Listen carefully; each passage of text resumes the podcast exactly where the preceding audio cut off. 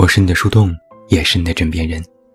嗨，你好吗？我是远近，欢迎来到喜马拉雅晚上十点。那在今天晚上的节目当中，远近为你送上的这篇文章，题目叫做《太爱你，所以放你走》。有这样一个关于爱的故事。有一个人，他发现，他完全无法了解他的爱人。他常常口是心非，习惯说谎，甚至有时会做一些在他看来一个爱人不应该做的事情。但是因为爱，他也没有怪他。有一天，他遇到一个神仙，并诉说了他的烦恼。神仙就问：“你想回去看看，他是如何变成了今天的他吗？”那个人点点头，然后神仙对他说。你会出现在他生命里的三个瞬间。每当他生命遇到一个转折的时候，你就要去帮他扭转那个局面。最后，他将会变成一个很好的人。于是，那个人就回到了他爱人的从前。一个是在他儿时，一个是在他十五六岁的时候，这两关他都过了。随后，他来到了最后一个瞬间。那是他们两个人相识的那一天。这时，神仙又出现了。你需要记住，如果你成功帮他度过了这一关，他就会走上另外一条路，而你们也将再也遇不到了。你还要继续帮他吗？这个故事没有结局，或者说，结局在每个听者的心里。当你很爱一个人。你们终于在一起了。如果现在选择的是更爱他，但要放他走，还是你要自私的把他留下来，但这并非是对他最好的方式。我思来想去，好像我会帮他度过那最后一关吧。因为当你真的特别爱一个人的时候，你希望他是幸福的，哪怕那种幸福和自己无关。你会放他走，让他走上一条对他来说最好的路。可是，如果一旦你对他有了贪念，就会想把他留下来，因为你舍不得。而这好像也并没有什么错。这只是关于爱的舍与不舍最大的考验。爱是会让人变傻的，不管是有哪种方式的爱。或者说，情感有些时候是荒谬的。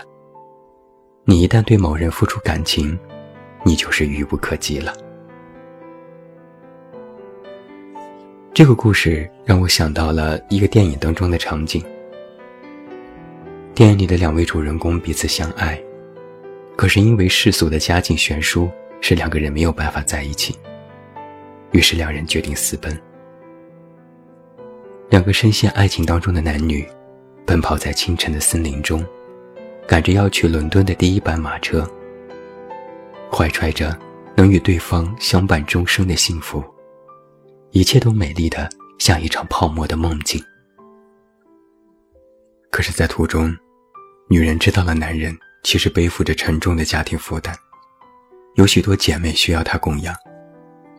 如果今天他私奔了，他和他的亲人。将一无所有，并且他会背负无数压力和自责过将来的生活。如果他的爱情足以毁灭他的人生和他的家庭，那么他宁愿不要。于是女人离开了他，坐上了回程的马车。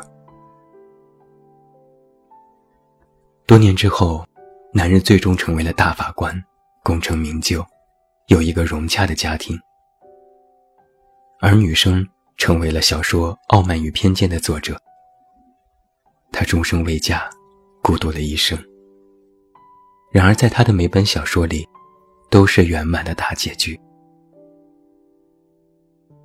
在电影当中，有这样的一句话：“有时候，爱情像是一朵含羞的花，需要时间去绽放。而爱和理智，永远都是敌人。”我们终其一生都在追寻什么是爱。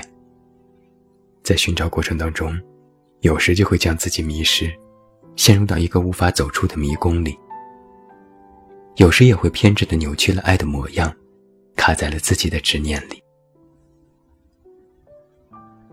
常常就会有朋友和我抱怨说，他们细数了无数对方的缺点，让我觉得对方一无是处，渣到极致。可抱怨之后，他们也会说，他那么坏的人，那么渣，可为什么我会这么难受呢？我为什么这么喜欢他呢？还有朋友说，我们七年的感情了，最终还是分手了。我追到现在。还在想挽回他，我哭过，跪过，可一切对他来说都没有用，我从来没有这么痛过。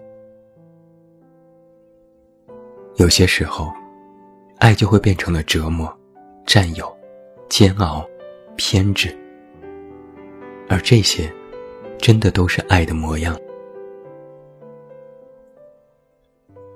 或许，并非在一起了，你们就相爱了。在一起的时候，可能相互坚持己见，都不妥协，每天争吵。在一起的人，可能蛮横霸道，太贪婪的占有欲让对方喘不过气来。在一起的人，可能就像最熟悉的陌生人，其实谁也并不了解谁。如果真正爱一个人，你其实是会妥协的，但这种妥协并非是迷失自我。